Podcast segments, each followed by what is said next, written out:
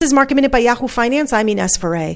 Markets are surging today in the green. This is over some positive news over the weekend coming out of some of the epicenters of coronavirus.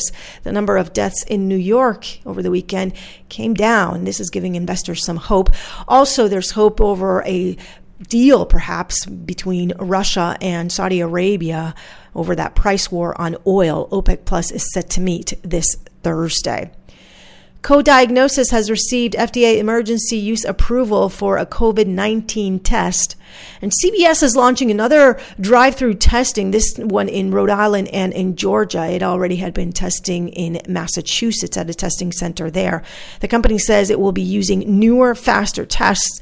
These are the rapid tests that are made by Abbott Labs. Results come in minutes. For more market minute news, head to yahoofinance.com.